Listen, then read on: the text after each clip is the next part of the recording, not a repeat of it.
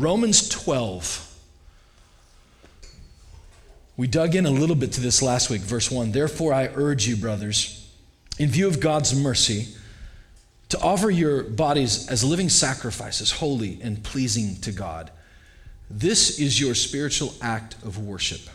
Do not conform any longer to the pattern of this world, but be transformed by the renewing of your mind. And then you'll be able to test and approve what God's will is, his good, pleasing, and perfect will. I shared this last week, but it bears repeating that I don't believe God was being redundant. When he asked Paul, under the influence of the Holy Spirit, he pens these words, his good, his pleasing, and his perfect will, that he was being redundant. I believe that he was actually suggesting that there is a perfect will of God, the sovereign will of God, and we talked about that, actually that's been 2 weeks ago, and we're going to talk about that in a couple weeks, the actual specific sovereignty, the sovereignness of God, and what that means, and just as importantly, what it doesn't mean. Then there's this thing, this acceptable will, this pleasing will of God. So sovereign is like the big picture. You're on this cruise ship. God is steering the boat. The acceptable part, the pleasing part, which we're going to talk about probably next week, is what am I going to do while I'm here? God, do you want me to go to Africa? God, do you want me to help the Larakas? God, do you want me to take this job, marry this person? What is his acceptable will? What is his day-to-day will for your life? But then there's the goodwill of God. What is good and what is bad? What is that? And if the way we know this isn't from within, but from God renewing our minds, we're being transformed, that's what we're going to talk about today. And this is maybe more important than you realize, or some of you realize that it's important. There was a while back, it wasn't that long ago, I was teaching while we were still at the high school before the Lord graced us with this amazing gift. And that morning I said, I was talking about Satan's original sins. His sin was pride, right? Pride. I want to be like God. I'm the guy. Why does he get all the worship? It's what, me. Pride. And then it talks about the point where he said, I want to rise up and be equal with God, that equality was his thing. And so that day, in the garden, when it says that Eve ate, it was of the knowledge of good and evil. That's an implication, an indication that it wasn't good and evil. It was now that man will get to decide what is good and what is evil.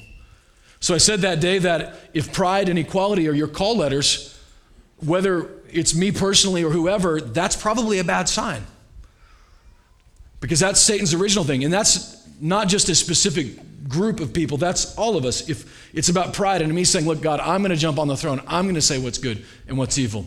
And this young lady who was visiting that day hit me like a beeline right after with her little camera phone, looking to do like a gotcha thing for the YouTube, right? To say, I'm in Nashville, I'm doing the country, and this pastor just said that pride and equality are, I'm like, whoa, back up. Before we, if you're going to do the YouTube thing, gotcha moment for your 14 Instagram followers. I think it was actually 8, it grew to 14. I want you to, we got to have a conversation, and then whatever we talk about, then you post the whole thing. I would ask you to do that. And so I asked her that day, so you're offended for your friends who are in the homosexual community, but are you offended for your friends who are pedophiles? Are you offended for your friends who have been in adultery? Are you offended for your friends? And of course, she wasn't.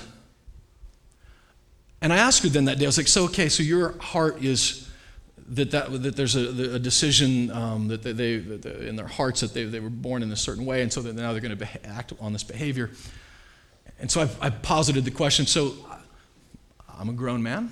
I like women. So what would stop me from bringing home an extra woman and inviting her into my home? And my wife's cool with that. And she said, and I appreciated her honesty, because it was intellectually honest, at least to say that, you know what, if everybody's consenting, then that's fine. There's a Christian girl, born and raised in the church, who was saying, I'm going to decide what is good and what is bad based upon what I feel is right, not on what God says is right. And I know there are young people in this room, and if you're parents, you're thinking, oh gosh, I can't believe. If they're riding a school bus, I promise you somebody has beat you to this conversation, if you haven't had it already. if they're sitting at a lunch table, if they have Netflix, if they watched the MTV Music Awards, they've had this conversation in their mind, whether you knew it or not. It's important that we have some standard that says this is good and this is bad. There was a while back that someone wrote me an email. The new way you know somebody's leaving a church, by the way, is if I get unfriended on Facebook. That's the new, like the ceremonial unfriending. I'm just kidding. Actually, I'm kind of not. Generally, there's a meeting, but this was an email of a young man that I've known for years, and we were going through Romans at that time, and his struggle was, he said, you know what, I just can't accept that God would be like that, and so he ended his words with, I'm not going to go to church to find what is good for me or God. I'm going to search, this was his exact words, I'm going to search from within to find what is who God is and what is right and what is wrong. That was 2 years ago, and I feel like it's an important conversation. I feel like it's important for me and for you, because our kids, your kids are going to have this conversation with you. What is right? What is wrong? How do we decide? One of the preeminent, I believe, proof existences of God in general is morality. That there are certain things that we know are right. And how can we know that they're right and wrong?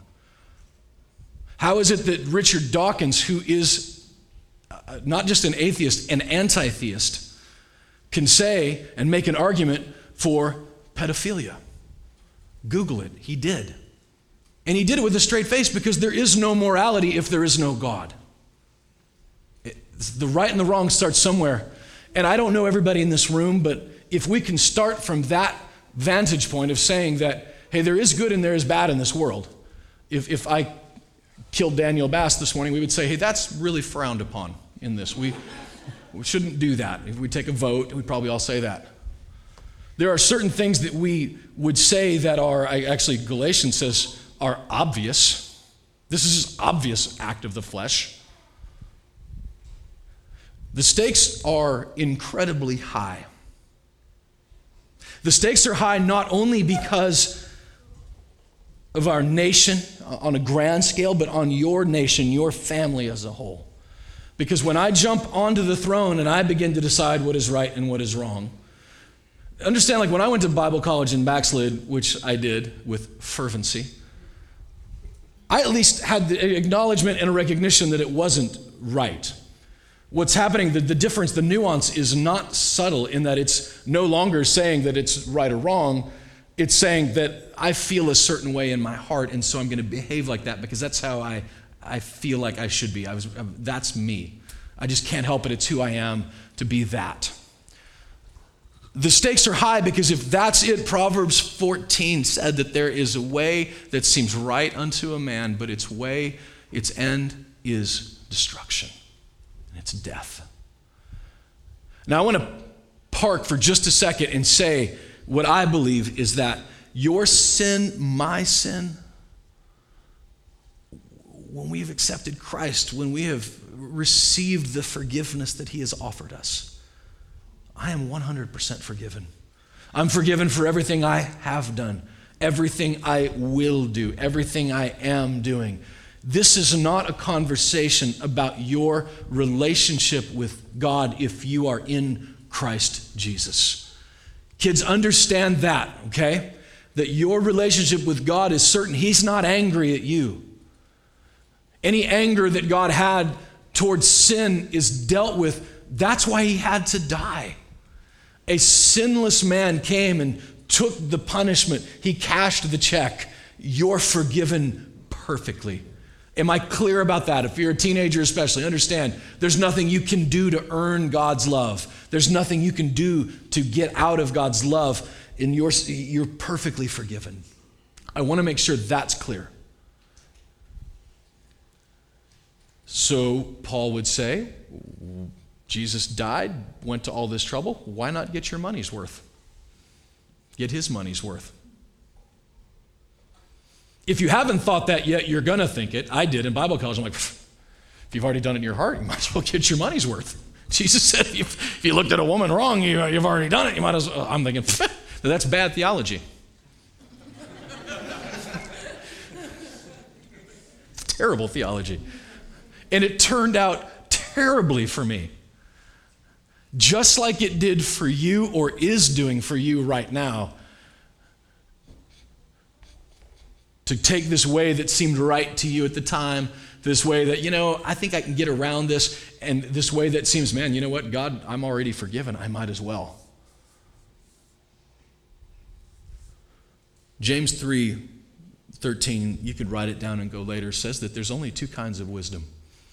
There's wisdom that comes from God and wisdom that comes from demons. That's it. I would encourage you to go read it later, James chapter 3. It's like verse 10 or 13, somewhere in that area.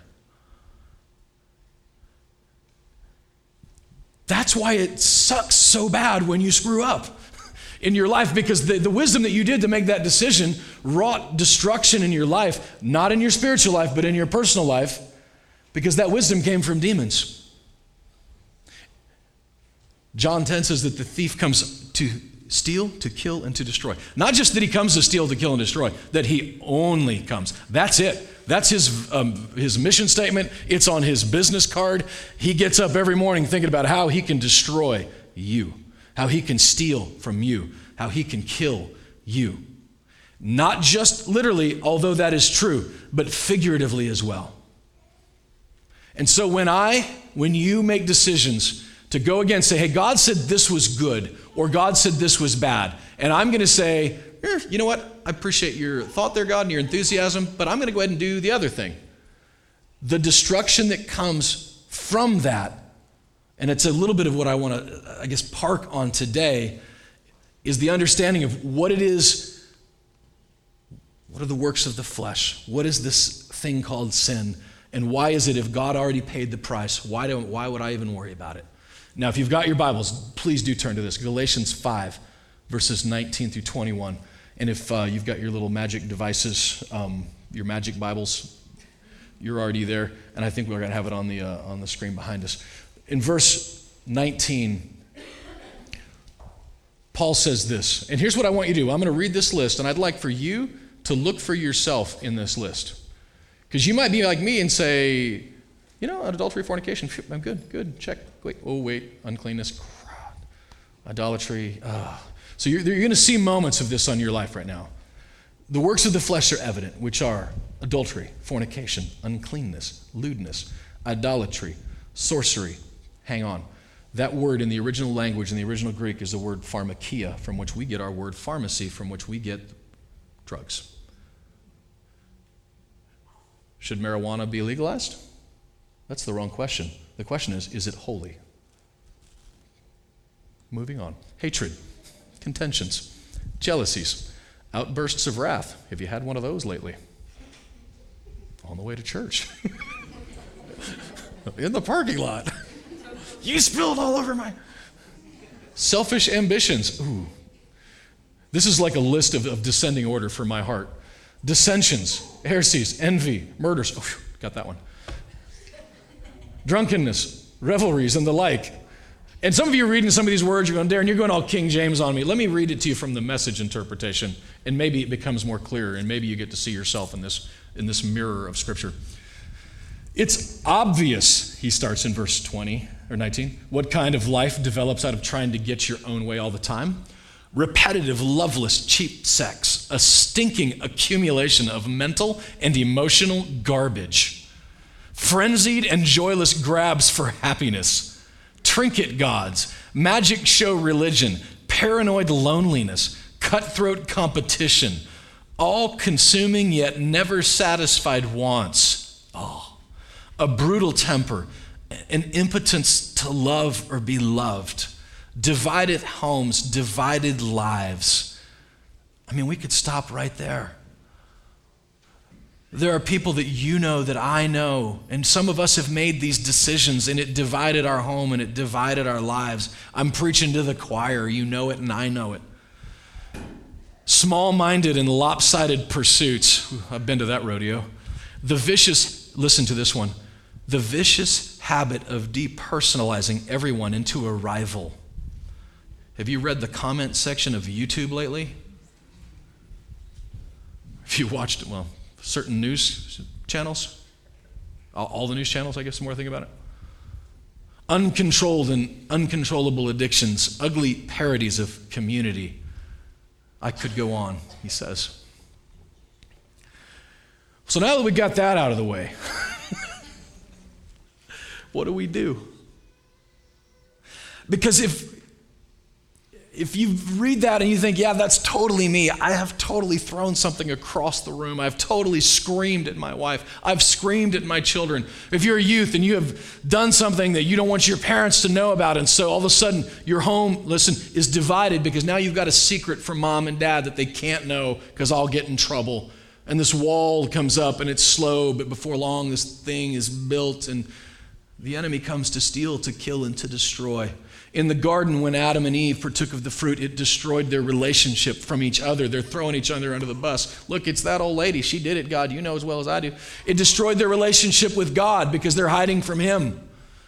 That's the key in this. And so I'm reading this list. You're reading this list.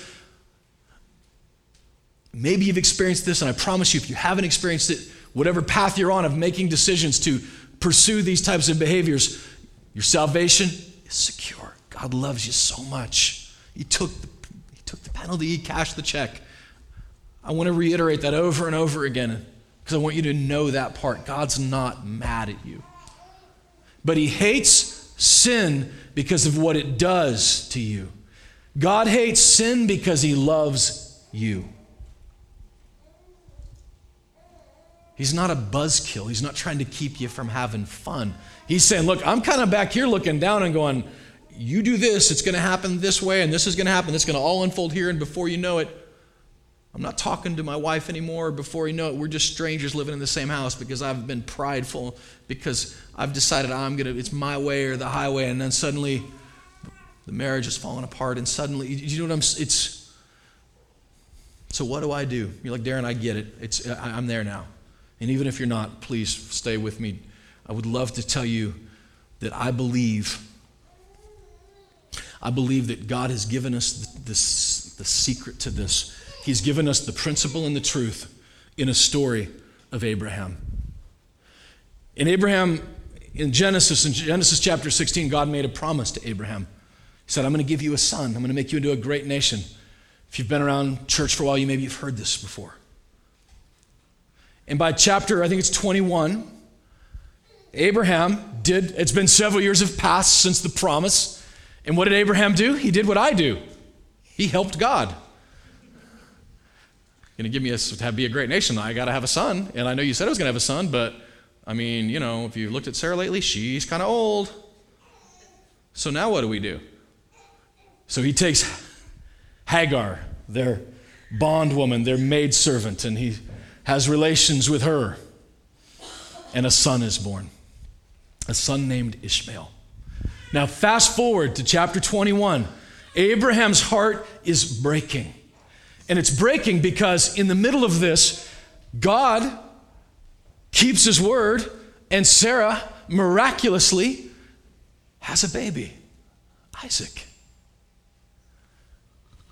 And so here we are, it's like 20 years later now, and Ishmael is a teenager. Isaac is about 2-3 years old, just a little peanut.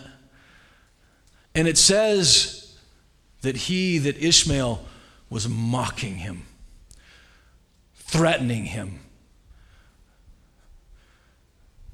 So much so that Isaac's life was in danger. And so God told Abraham through Sarah to send Ishmael and Hagar away.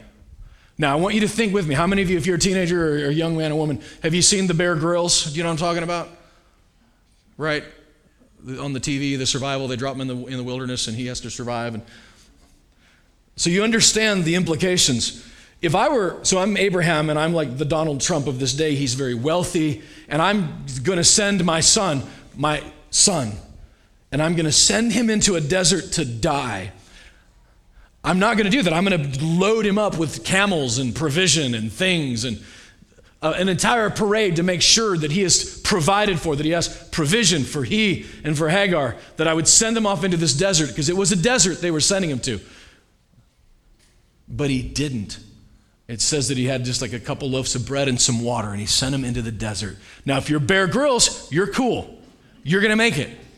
But this wasn't Bear Grylls. It was Ishmael and his mom. And it's recorded that by the time, a couple days, that they find themselves in a place where the water's gone, the bread is gone, and Mama sits Ishmael under a tree where it would be shaded so he could die, and that she could die and not have to watch him die. This story is a symbol. It's an allegory of what this thing, this flesh, this thing that wars against me, that I want to do what's right, and for some reason I make decisions that are stupid and I regret them later. This vignette is a picture of that. And you're like, Darren, you always say that. Like, this is a story and this is a picture of this. How do you get that? How do I know you're not making it up? Go to Galatians 4. I hope you've got your finger in Galatians still. Just one page over. For it is written, verse 22, that Abraham had two sons, the one by a bondwoman, the other by a free woman. But he who was of the bondwoman was born according to the flesh, and he of the free woman through promise. Look, verse 24, which things are symbolic. I'm not making this up. The best way to interpret the Bible, let the Bible interpret the Bible. He's saying that these things are a symbol, that this thing that Abraham went through 3,000 years ago from today, it was a symbol for them and a symbol for us. Verse 24, which things are symbolic? For these are the two covenants, the one from Mount Sinai, which gives birth to bondage, which is Hagar. For this Hagar is Mount Sinai in Arabia, speaking of the Ten Commandments, speaking of the law that we could never keep, speaking of why that Jesus had to come. Because the minute you have lied once, how many times did you have to lie to be a liar? That's it. We couldn't keep the law. It was a terrible schoolmaster, is what Paul said. But he says on then that Sarah, I'm going to skip down for the sake of time. Go down to verse 28. Now we, brethren, as Isaac, are children of promise, but as he who was born according to the flesh then persecuted him who was born according to the Spirit, even so it is now. Even so it is now. Now. Thinking, Darren, this still doesn't make any sense to me. Hang with me. He's saying that this life that Abraham lived became a story and a symbol for us. That Hagar represents the law, the Ten Commandments, that I couldn't keep those. And so Jesus came and paid the price for all of that. And that Ishmael would result, it was the flesh, like our fleshly tendencies, the things that make us want to do that list in Galatians 5. But that Sarah would represent grace. What Christ did on the cross, and in his resurrection brought us forgiveness, and that Isaac would represent the Spirit that is inside of us. And just like then, it is today. Your spirit inside of you wants to do what's right. And grace has provided the forgiveness so that even when you blow it, you're still forgiven. And inside of you also is your flesh, your Ishmael, that wants to do what is contrary to God, that persecutes, that wars against the Spirit inside of you. And so what do we do? Verse 30 tells us, nevertheless, this stuff doesn't matter. What does the Scripture say? Cast out the bondwoman and her son, for the son of the bondwoman shall not be heir with the son of the free woman. Every day I wake up, I have the opportunity. There's a war going on inside of me. Galatians would actually say, Paul would say in Galatians 5, I think it's 16, 17, that the Spirit wars against the flesh, and the flesh wars against the Spirit. And every day, every decision I make, one wins, one doesn't. There's wisdom from God and there's wisdom from demons. Which one do I take? How do I, and especially if I'm in the middle of something that I know this is stupid and I know I shouldn't do this and I'm doing it anyway, how do I win? He says, cast out the bondwoman. Cast out Ishmael. Now, does that mean That I just stand up here like I grew up in this world road. Okay, Darren, I rebuke you in the name of Jesus. I rebuke that spirit or whatever. Look, I did that for years until my rebuker was broken and nothing happened. I ran a lot of laps around the church and my heart stayed the same. I think there's a ticket, though. I think there's a key in this that really blows my mind. He sent Ishmael and Mama Hagar out with no provision. Maybe that's why in Romans 13 it says to put on Christ and make no provision for the flesh. What am I feeding every day? Well, did anybody in grow up around the 80s? You kids are going to love this. And you burned your rock and roll CDs? Come on, surely to God you guys did that. Bring them out, and the guy played it backwards. There used to be records where if you played them, you could like turn them backwards, and then the dude would come through town, and they'd be, oh, see, there's the Beatles, and he said Satan. I'm like, no, he just said, I didn't. No, see, it was Satan. No, I swear I didn't hear it. But, come on, did you do? I swear. And then I went to college, and I had to buy them all back again, which was thank God for pawn shops because they were cheap. Here's why I can make fun of that now, and it's kind of silly to me, we were asking the wrong question. The question wasn't, is it Christian or is it not Christian? The question was, is it holy? So I can make these simple labels, and I burn this, but then I'm going to go live like this whole other way where I'm not living in love, and I'm living, because I was focused on this thing, and nobody really told me the why of it. Nobody said that. What you're doing when I'm partaking the eyes of the window to the soul, when it speaks of the word being meat and milk, it's sustenance, it's food. When I'm taking something in, I'm either going to feed my spirit or I'm going to feed my flesh. And you don't have to be a rocket scientist to know that whatever you feed the best, feed the most, and the most often is going to be the strongest one. If I had two dogs, and I'm feeding one every day, and the other one is I'm starving, who's going to win if they get into a battle? The one that's been well fed. Put on Christ, make no provision for the flesh. So when you are making decisions tomorrow morning, heck, this afternoon, making decisions on what you're going to watch on Netflix, making decisions on what I'm going to listen to in my Spotify playlist, who am I feeding? Am I feeding my spirit or am I feeding my flesh? This is not legalism. Legalism is when I take something to the scripture and add to it and now make a new rule. In the Garden of Eden, what did Eve say to the serpent? Said, God told us we shouldn't eat this, we shouldn't even touch it. That's not what he said. What he said was, don't eat it. She added, don't touch it. Legalism was born. So don't confuse being legalistic with being holy. Your sins are forgiven. They just are. We can celebrate that. But if I choose to continue in that way, there is no such thing as a victimless sin.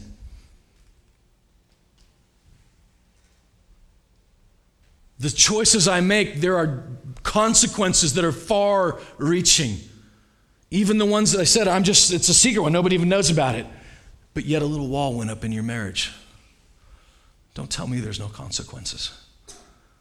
Not out of guilt or shame, but it's like, look, I don't want to have these consequences. I want to throw this off. I want to starve and send Ishmael away and strengthen my spirit. So then it isn't even behavior modification. I'm feeding my spirit and my spirit's growing stronger and I'm understanding grace and the forgiveness and who I am in Christ. And the stronger that part of me gets, the weaker the other parts gets. So then it isn't a behavior modification thing. The stakes are high. There's a way that seems right unto a man, but its end is destruction and death. And if you don't ask me, and you don't believe me, maybe you believe Saul. Saul was the king of Israel. And Saul had been told by Samuel that when you go to battle against the Amalekites in 1 Samuel 13-ish, to destroy them all because they're going to come back and kill you. You need these. You will regret this. You wipe them out, get them all off the face of the earth. And it's recorded then in 1 Samuel that here comes Saul back into town, celebrating, and he's got a man with a collar and a chain behind him. It was the king of the Amalekites, and Samuel comes out going, what is this bleating in my ears? That bleating was like sheep, which if you've owned sheep, that bleating is a little annoying. And he comes running out, and Saul says, "It's just the trophy. I've got it completely under control. It's just this one guy." And Samuel says there in that chapter, 1 Samuel 13, I'm almost positive that's where it is. He says, "Don't you know, listen, that obedience is better than sacrifice?" Why would he say that? Why would Samuel say that obedience is better than sacrifice? Maybe it's because 2 Samuel chapter 1, Saul is now battling the Philistines. And he has been wounded, and a man comes with the sword and stands over him to kill him with the sword. And Saul says, "Look, before you kill me, I want to know your name." And this young man didn't say his name, but he said to Saul, listen, he said, "Saul, I am an Amalekite." Obedience is better than sacrifice. God saw ahead to something that Saul couldn't have known and didn't see and wouldn't. The consequences were far-reaching. The Amalekites, like the Edomites and the halfway in betweenites, were constantly at war, constantly trying to wipe Israel off the face of the earth. This country of Israel, of which Jesus would become the enemy, of course Jesus wanted them dead. Of course he wanted them wiped off the face of the earth. Because then Jesus couldn't come. Messiah couldn't come. You wonder why there's such war and contrast and battles going on today? Don't tell me there aren't consequences. 3,000 years ago, Abraham tried to help God, and a race of people were born that to this day are trying to kill. The war between Ishmael and Isaac continues. You saw it on the news this morning. It was one little thing, just one little guy, one little thing. And the waves began to flow. Abraham is in heaven. Abraham is a saint. He would be transfigured. He's forgiven. It's fine in God's eyes, but there were implications. There were consequences. And I'm asking you as a church, I am begging you as a church to take a look at your life and where can I, like Paul, say, "Hey, look, I'm forgiven. Thank God I'm forgiven. But should I just go on sinning?" He said, "Of course not." And to look at your life. And I would encourage you today not to start with the behavior, but start with the food.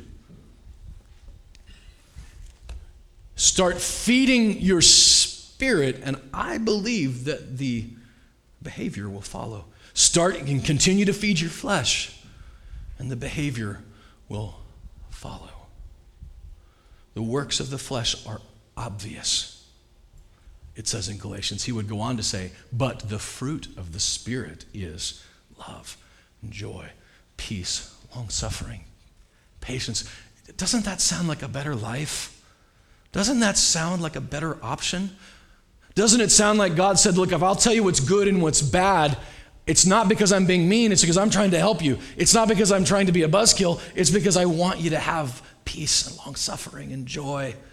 Not just in heaven in the by and by, but now on this side of heaven. Why do you think Paul could write, "I've had much, I've had little, I've been in prison, I've been out of prison, but I've learned that I can be content"? Not because of his behavior, but because he could do all things, it says in Philippians 4, through Christ who strengthens him. Put on Christ today. When you walk out here, as we begin to worship, if our musicians would join us again, would you begin to look into your own heart and say, I'm not going to hang on to this Amalekite in my life anymore. I'm not going to feed it. I'm not going to clothe it. I'm going to send it away. And this week, I'm going to look at my Spotify list. I'm going to look. I'm right in the middle of a series on Netflix. Should I finish it? Should I not? Who do you want to feed? Who do you want to feed? So when the behavior happens and you're like, I can't believe I did this. I'm so... Maybe you've been feeding the wrong guy. Maybe you're feeding the wrong girl. Kids, you guys have lots of options of things you're looking on Instagram and the things around you. There may be some friends, listen to me, there may be some friends you need to unfollow this week. Not because you're being mean, because that's not good food for me, for my spirit. Maybe there are some TV things you've got recorded on the DVR that you need to go home and delete. Not because of legalism, because that's just feeding the wrong thing in me. Imagine what it would be like the next time you have the opportunity to blow your stack. The next time you have the opportunity when you're around kids and you end up taking that drink of alcohol that you wouldn't have. Imagine what it would be like the next time when you had the strength to say no because your spirit was stronger. What would a church be like if our families were united because we were feeding our spirits? What would our church, what would our community, what would our family, what would our children be like feeding ourselves on the good food of the Word?